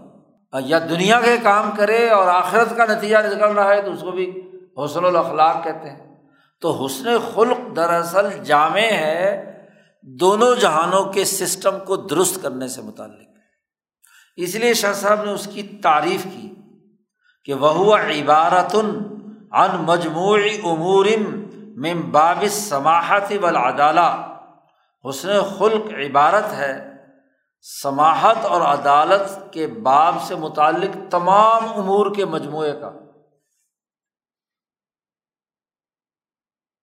یہ مجموعہ حسن الخلق شا تو یہ جو حضور صلی اللہ علیہ وسلم نے فرمایا خیار کم تم سب سے بہترین آدمی وہ ہے جس کے اخلاق اچھے ہوں، حسن خلق والا ہو۔ اور حسن خلق وہ ہے کہ جس کے نتیجے میں دنیا اور آخرت دونوں کا نظام درست ہو۔ تو وہ سب سے بہتر آدمی ہوگا۔ فعن یتناول الجوت ولاف امن ظلم۔ اب یہ حسن خلق جو ہے یہ شامل ہے اس بات میں کہ آدمی سخی بھی ہو اور جو کوئی اس پر ظلم کرے، اس کو معاف بھی کرے اور وہ توازو اور لوگوں کے سامنے توازو اختیار کرے، حسد کو چھوڑ دے کینا چھوڑ دے، غضب چھوڑ دے، تو ان تمام کو کیا کہا جاتا ہے؟ سماہت اور اسی کے ساتھ ساتھ اتود الناس، لوگوں سے محبت رکھنا صلا رحمی کرنا لوگوں کے ساتھ اچھے طریقے سے رہنا، حاجت مندوں کی ضرورت پوری کرنا، یہ باب عدالت میں سے ہے۔ تو سماعت سے متعلق تمام امور بھی ہوں اور عدالت سے متعلق بھی ہوں۔ شاہ صاحب کہتے ہیں جو پہلے والے چار ہم نے بیان کیے ہیں نا، جو سخاوت، معافی، توازو، حسد، کینہ، غضب، ان کو ترک کرنا وغیرہ وغیرہ، یہ جو سماعت سے متعلق ہیں۔ یہ کامل طور پر اس وقت تک ہو ہی نہیں سکتے جب تک کہ اس میں جذبہ عدالت نہ ہو، خلق عدالت نہ ہو۔ اور عدالت کے متعلق جو امور بیان کیے ہیں صلا رحمی، حسن صحبہ اور لوگوں سے محبت اور حاجت مندوں کی ضرورت پوری کرنا، یہ اس وقت تک ممکن نہیں ہے جب تک کہ اس کے اندر سواحت کے امور موجود نہ ہوں۔ شاہ صاحب کہتے ولفصل الاول یا تمید و پہلی فصل یعنی سواہت ہاں جی وہ دوسرے پر اعتماد کیے ہوئے ہے وسانی لا یتم اللہ بال اور عدالت سے متعلق امور بغیر سماہت کے پورے، جس کے سینے میں ہر وقت چھوٹی چھوٹی چیزیں جڑی ہوئی ہوں، تو وہ تو مفاد کو سامنے رکھ کر فیصلہ کرے گا، وہ عدالت اس کے اندر کہاں سے آئے گی؟ وزالی کا اور یہ بات بڑی اہم ہے کہ اس اللہ کی طرف سے جو رحمت جس کی نوامی سے الہیہ میں رعایت رکھی گئی ہے، اس کی وجہ سے کہ حسن خلق ان دونوں کو جمع کرنے سے متعلق۔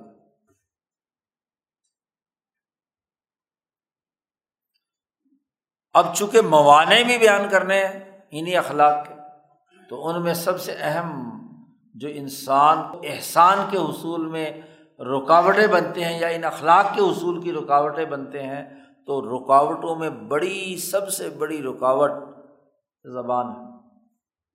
اس لیے شاہ صاحب نے کہا، آفات السان شاہ صاحب کہتے، ولما کان السان و اسبقل جوارح الخیر و شر انسان کے تمام اعضاء میں سب سے پہلے جو سبقت لے جانے والی، آگے بڑھ کر کام کرنے والی چیز ہے، وہ کیا ہے؟ زبان۔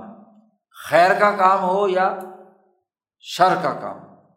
یہی نبی اکرم صلی اللہ علیہ وسلم کا ارشاد ہے کہ لوگوں میں سے کوئی آدمی خود اوندے منہ نہیں گرتا سوائے اس کے کہ وہ اپنی زبان کا بویا ہوا کاٹتا ہے۔ حسائد السنتی ہم لوگ اپنی زبانوں کا بویاوا کاٹتے ہیں۔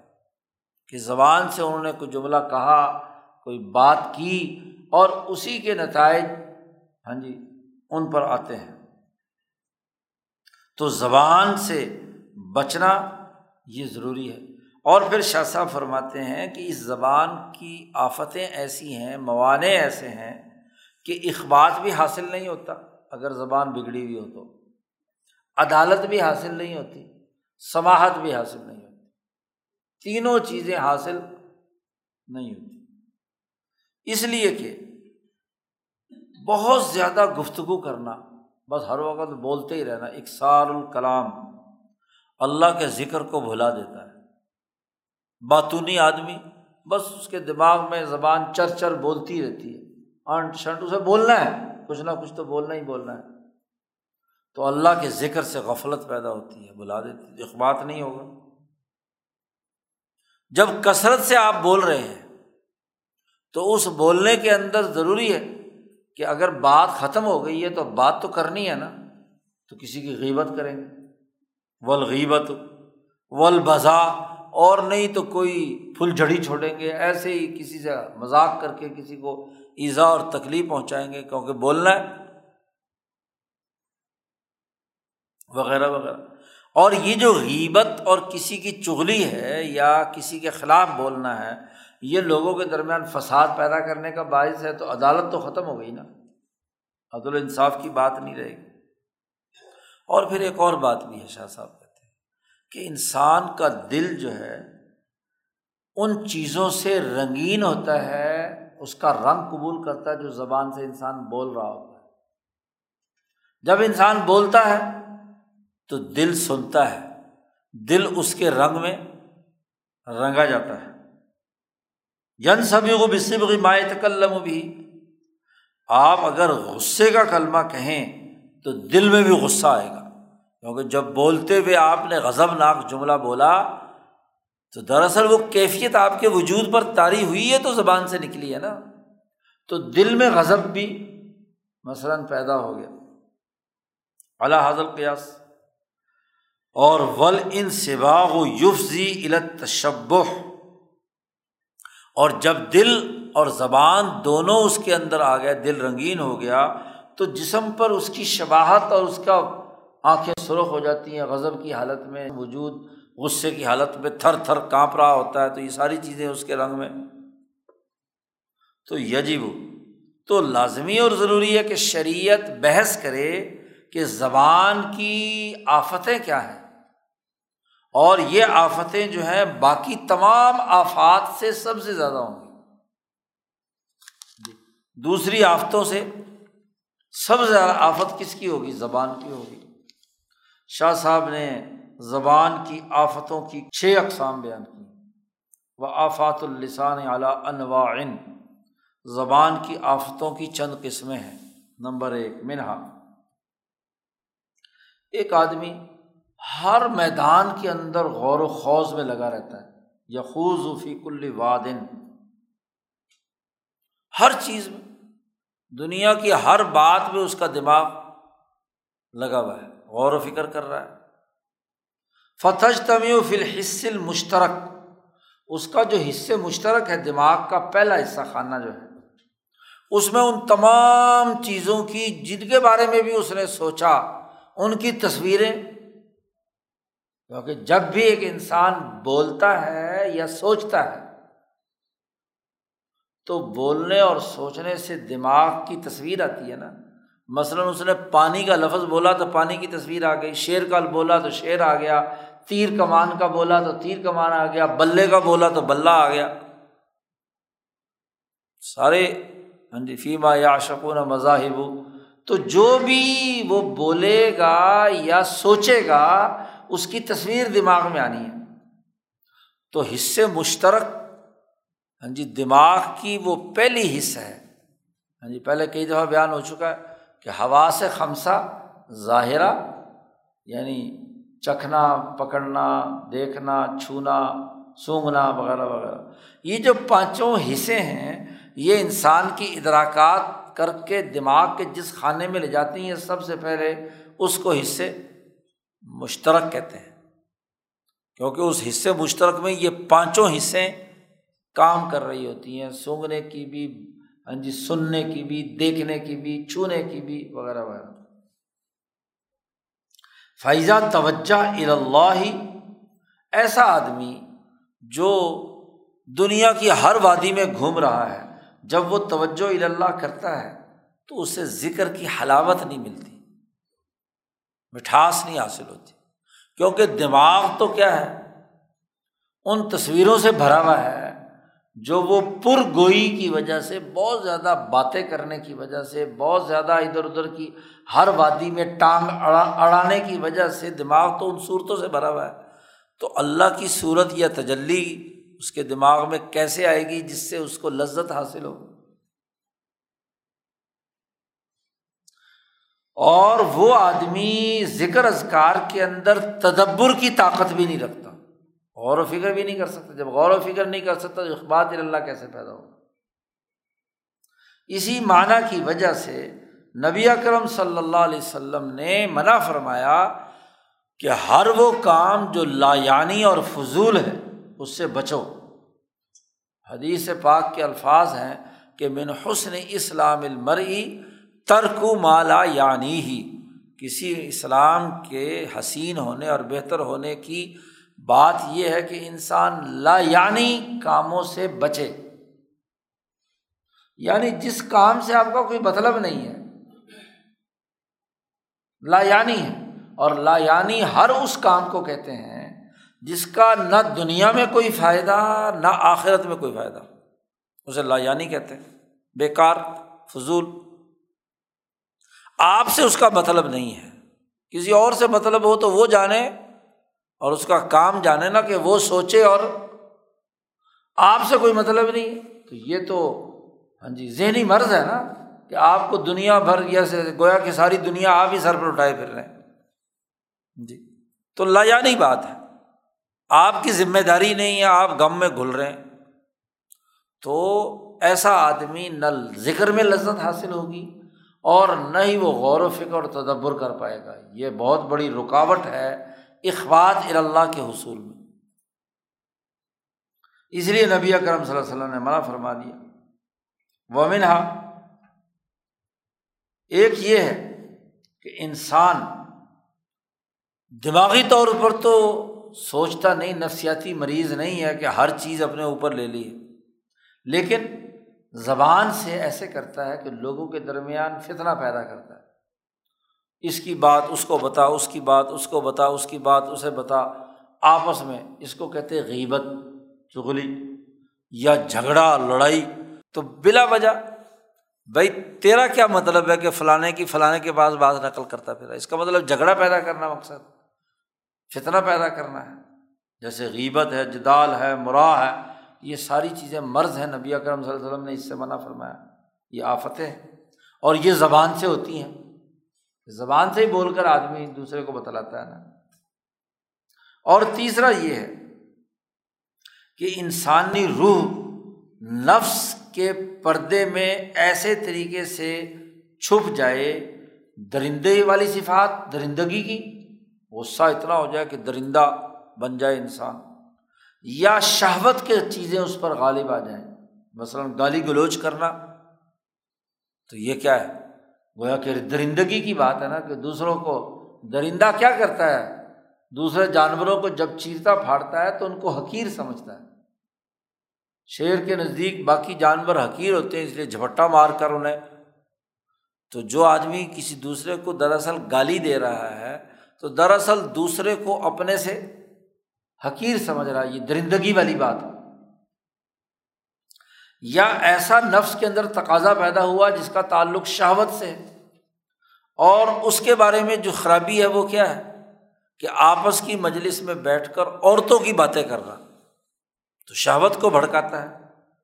ہاں جی ذکر محاسن نسائی عورتوں کے حسن کی باتیں آپس میں، اشاروں کناروں میں آنکھیں مارتے ہیں اور زبان سے ہاں جی لچر قسم کی بےحدہ گفتگو کرتے ہیں مجلسوں میں بیٹھ کر ہاں جی تو یہ زبان درازی جو ہے، یہ بھی زبان کا فتنہ ہے۔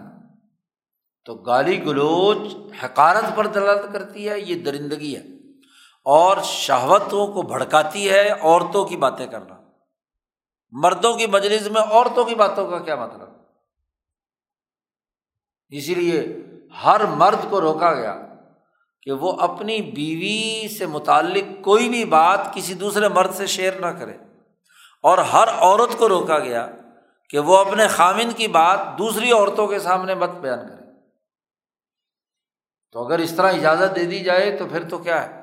خرابی اور فساد پیدا ہونا شروع ہو جائے گا۔ آفتوں میں سے ایک آفت یہ بھی ہے کہ یقون سبب حدوث ہی نسان جلال اللہ تعالی۔ ایسی بات کرنا کہ جس کے نتیجے میں اللہ کی بزرگی اور جلالت شان بھول جائے اور غفلت پیدا ہو جائے جو اللہ کے یہاں ہے۔ مثلاً کسی انسان کو، کسی بادشاہ کو شہنشاہ مطلق کہنا، مالک الملک کہنا، تو یہ جملہ دراصل اللہ کی عظمت شان کے منافی ہے۔ کیونکہ مالک الملک جو ہے وہ تو صرف ایک ہی ذات ہے شہنشاہ مطلق جو ہے وہ صرف اور صرف اللہ تبارک و تعالیٰ کی ذات۔ زبان سے یہ ادا کرنا ہاں جی یہ بھی درست نہیں ہے۔ ہاں جی لوگ جب قصیدے پڑھتے ہیں حکمرانوں کے، تو بس اس کو مالک الملک بنانے، شہنشاہ سے کم کی بات ہی نہیں کرتے۔ پانچویں بات یہ کہ وہ جو گفتگو کی جا رہی ہے، وہ ملت کی مجموعی مسلحت، سوسائٹی کی اجتماعی مسلط کے خلاف اس سے سسٹم ٹوٹتا ہے، اجتماعیت ٹوٹتی ہے۔ ملت کے معاملات اس کے کرنے سے خراب ہوتے ہیں اور ادھر رغبت پیدا ہوتی ہے۔ مثلاً شراب پینا۔ شراب پی کر جب عقل چلی جاتی ہے تو پھر اجتماعیت توڑنے کا کام ہے نا۔ آدمی ال بکتا ہے، ادھر ادھر نکلتا ہے ہاں جی اور شہوت بھڑکاتا ہے اور ذرا کاری کی طرف اس کا رجحان بڑھتا ہے۔ یا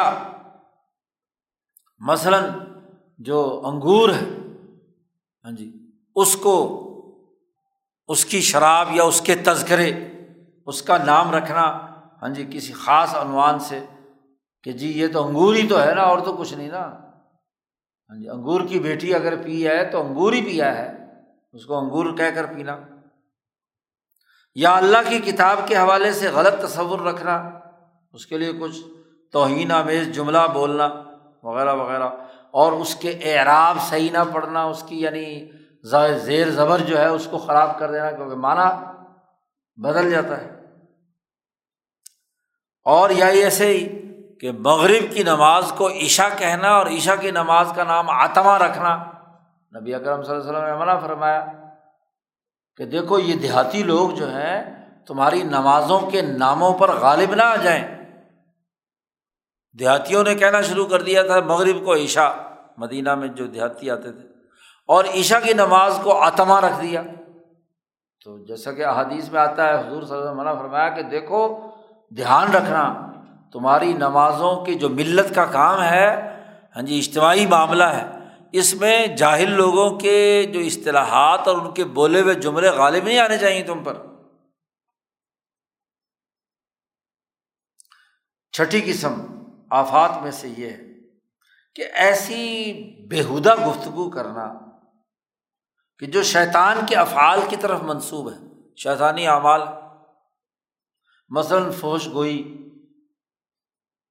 جمع کا ذکر کرنا، وہ آزاد جو انسان کے پوشیدہ ہیں، ان کو بار بار ان کا نام لینا، سری الفاظ کے اندر جی یا نحوست کے جملے بولنا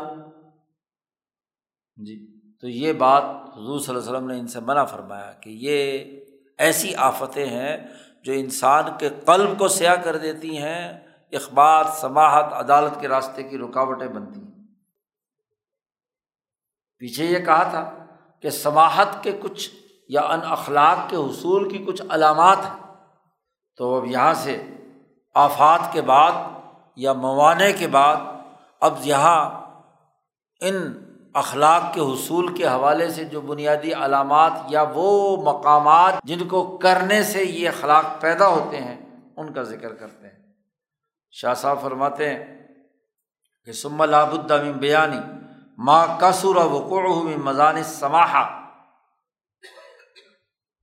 سماہت جس سے حاصل ہوتی ہے کثرت سے، اور شریعت جن کا اعتبار کرتی ہے تو سماہت سے کے ذیلی بنیادی اخلاق کون کون سے ان میں سے نمبر ایک فمن ہا ازہد زہد اور تقوا جسے کہا جاتا ہے۔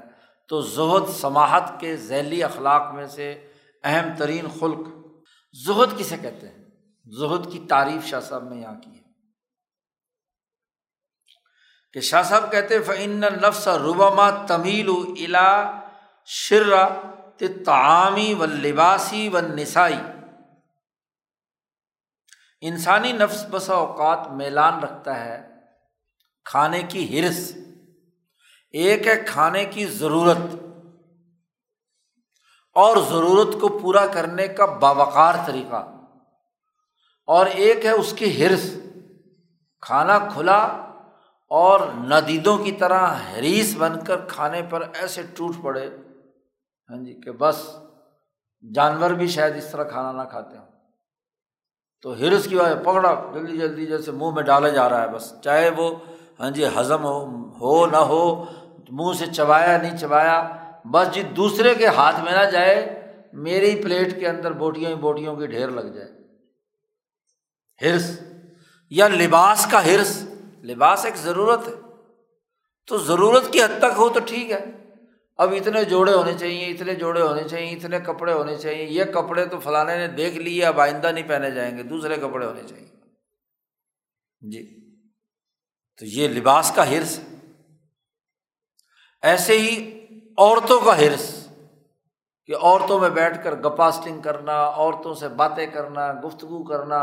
ہاں جی تو یہ ہاں جی بھائی شادی شدہ ہے، بیوی ہے، سب کچھ موجود ہے، جو ضرورت کی حد تک۔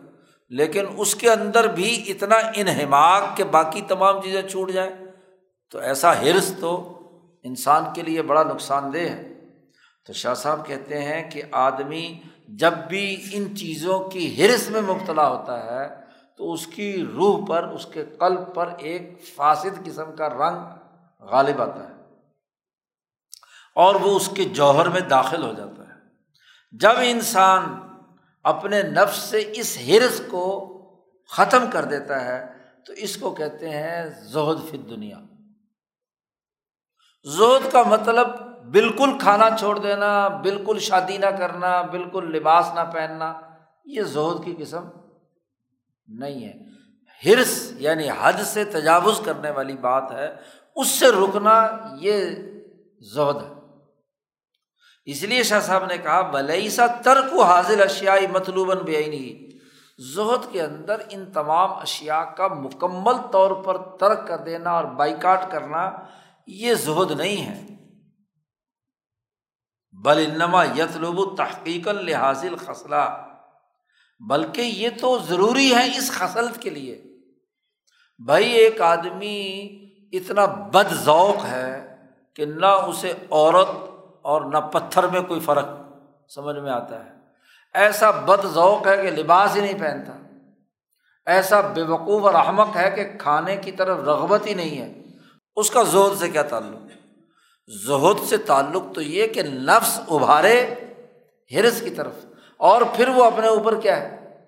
کنٹرول رکھے۔ تو پھر تو زاہد ہوا۔ تو جو ہے ہی بیچارہ ناکارا بیماری کی وجہ سے کھانا نہیں کھا رہا۔ تو بڑا زاہد آدمی ہے۔ کیا سوت ہے بھائی؟ وہ تو بیمار ہے، مریض ہے، اسے بھوک ہی نہیں لگ رہی۔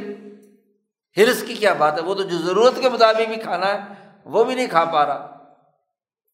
تو اس کو زاہد کیسے کہیں گے؟ تو زہد تو وہ ہے کہ جس میں پوری شدت سے نفس ابھارتا ہے۔ کھانے، پینے وغیرہ وغیرہ، لباس کی طرف۔ لیکن اس نے اپنے آپ کو ضرورت تک محدود رکھا ہے۔ بڑی اہم بات ہے کہ نبی امبیا علیہم السلام اپنے لباس، وضع قطع خوبصورتی اور ذوق نفیس کی بنیاد پر بہت اونچی سوچ رکھتے ہیں۔ کھانا جتنی نفاست کا اور عمدگی کا جتنا احساس نبی کو ہوتا ہے، کسی اور کو ہوتا ہے۔ لباس کا۔ ہاں جی اسی طرح باقی مردانہ طاقت اور قوت کا۔ لیکن اس کے باوجود اپنے آپ کو کنٹرول رکھنا یہ زود ہے۔ جس میں ہے ہی نہیں صلاحیت، تو اس کا بیچارے کا، اس کو تو دستیاب ہی نہیں ہے۔ اس لیے نبی اکرم صلی اللہ علیہ وسلم نے فرمایا، آگے حدیث قول نبی صلی اللہ علیہ وسلم اور زہادہ تو فت دنیا لئیست بھی تحریم الحلال۔ دنیا میں زہد یہ نہیں ہے کہ آدمی حلال چیز کو حرام بنا لے اپنے اوپر۔ اور نہ ہی مال کو ضائع کرنے کا نام زہد ہے۔ آپ صلی اللہ علیہ وسلم فرمایا۔ آپ صلی اللہ علیہ وسلم فرماتے ہیں کہ دنیا میں زہد یہ ہے کہ لا تکون و بیمافی یدئی کا اوسق میں معافی ید اللہ۔ کہ تیرے ہاتھ کے اندر جو چیز ہے اس کو زیادہ با اعتماد نہ سمجھے اللہ کے ہاتھ کے مقابلے اللہ کے ہاتھ میں جو چیز ہے، اس پر اعتماد رکھنا۔ وان تکون فی ثواب المصیبہ ادا انت اسب تبیہ ارغب فیحا لو انہا ابقیت لکا کہ جو مصیبت ہاں جی اس کا جو ثواب، اس وقت جب تمہیں کوئی پہنچی، تمہیں اس سے زیادہ کی رغبت تھی اور پھر مصیبت آئی ہے۔ اور آپ نے اس کو حوصلے سے برداشت کیا ہے، تو یہ کیا ہے؟ زہد ہے۔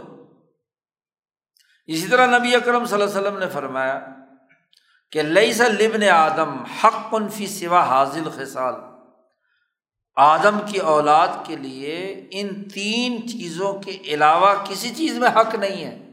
تین چیزیں اگر ہیں تو سمجھ لو اس کے پاس پوری دنیا آ گئی۔ ایک گھر ہو جس میں وہ رہتا ہو۔ کپڑے ہوں جس سے وہ اپنا سطر چھپا لے۔ جلف الخبزی والمائی، روٹی اور پانی کا بندوبست ہو۔ اس کا حق پورا ہو گیا۔ جی ایک دوسری روایت میں بیوی بھی ہے، شادی بھی ہونا ضروری ہے۔ ایک روایت میں خادم بھی ہے۔ جی اس کا ذکر بھی آیا۔ ہے ایک اور روایت میں نبی اکرم صلی اللہ علیہ وسلم نے زہد کی حقیقت بیان کرتے ہوئے کہا کہ ابن آدم کے لیے تو چند لقیمات ہیں۔ بے حسب ابن آدم لقیمات یقم نہ سلب ہوں آدمی کے لیے اتنا کافی ہے کہ چند لقمے کھا لے اور چند لقمے کھانے سے اس کی کمر سیدھی رہے بس۔ کیونکہ بھوک کی وجہ سے کمر کیا ہو جاتی ہے؟ ظاہر پیٹ اندر کو جائے گا۔ تو اتنے لقمے جس سے اس کا پیٹ سیدھا ہو جائے، کمر سیدھی ہو جائے، کام کاج کر سکے۔ اسی طرح نبی اکرم صلی اللہ علیہ وسلم نے فرمایا کہ دو آدمیوں کا کھانا تین کو کافی ہونا چاہیے۔ دو آدمی کے لیے پکایا گیا کھانا تین آدمی۔ اور تین کا کھانا چار کو کافی ہونا چاہیے۔ یعنی وہ کھانا جو دو آدمیوں کو مکمل پیٹ بھرواتا ہے۔ اگر اس کو تین کھائیں تو گویا کہ وہ درمیانے درجے میں پیٹ بھر جائے گا، بس یہی ہے نا۔ لیکن تیسرے آدمی کو پورا ہو جائے گا۔ اس سے مطلب ہے، لوگوں کے ساتھ ہمدردی کی رغبت دلوائی اور جو پیٹ بھرنے کا ہرس ہے، اس کی ناپسندیدگی واضح کر دی اس روایت میں۔ یہ زور ہے۔ سماعت کی ایک قسم جو ہے، قناعت ہے۔ اور قناعت کی بھی تعریف کی ہے شاہ صاحب نے۔ ودالی کا وہ یہ کہ مال کا ہرس جو عام طور پر انسانی نفس پر غالب آ جاتا ہے۔ یہاں تک غالب آ جائے مال کی ہرس کہ اس کے دل کے گہرائی کے اندر داخل ہو جائے۔ اگر کوئی آدمی اپنے دل کی گہرائی کے اس مال کی ہرس کو نکال باہر پھینکے اور اس کو ترک کرنا اس کے لیے آسان ہو تو اس کو کناعت کہا جاتا ہے۔ شاہ صاحب کہتے کناعت یہ نہیں ہے کہ انسان اللہ کا رزق جو ہے، مال جو ہے، وہ لینا ہی چھوڑ دے۔ ترک ماردا کہ اللہ تعالی من غیر اشراف نفس نفس کی خواہش کے بغیر بھی مال کا جمع کرنا یا رزق حاصل کرنا اس کو بھی چھوڑ دے۔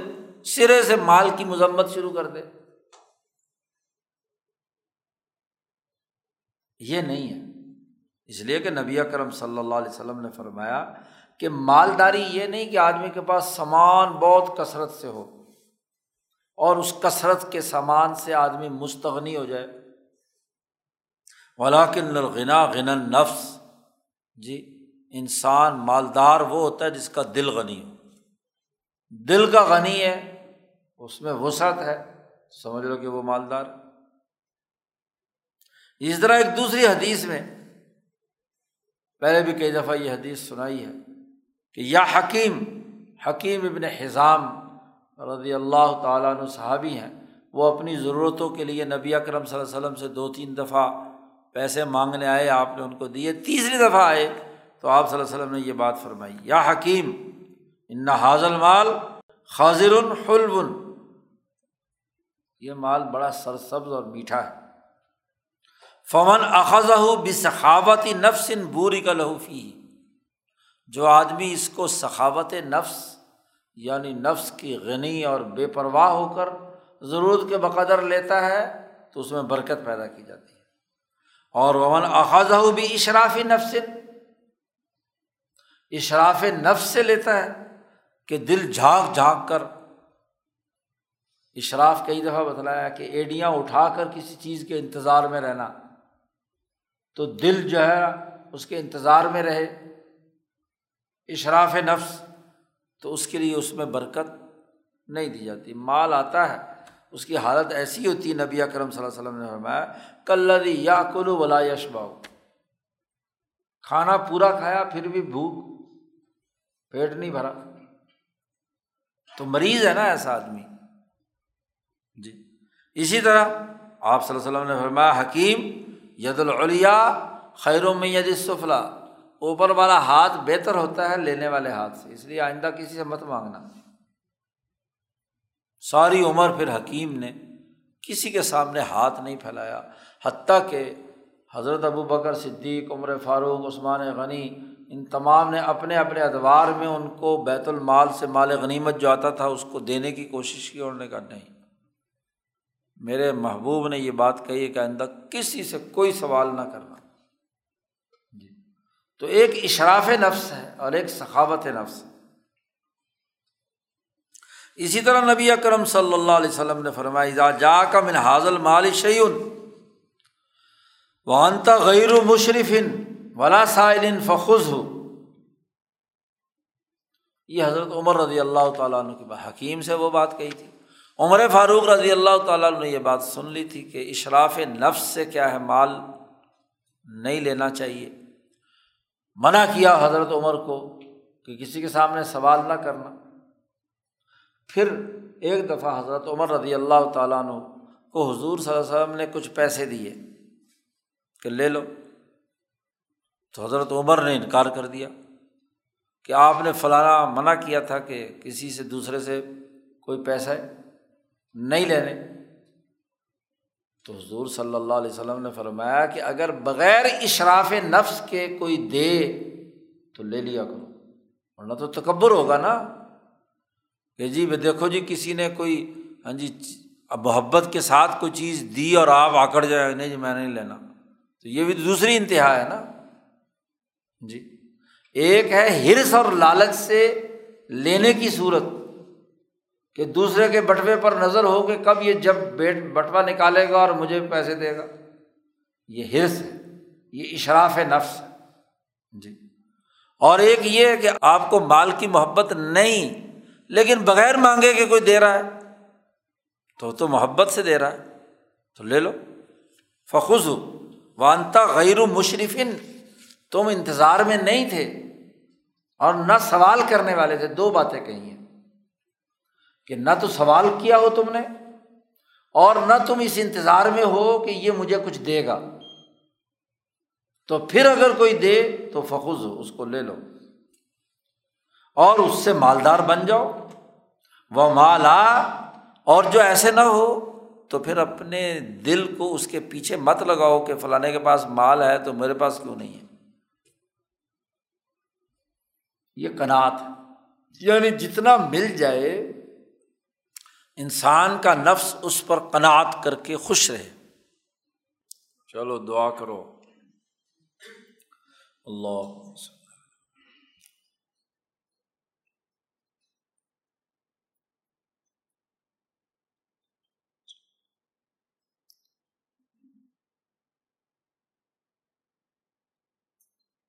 اجمائی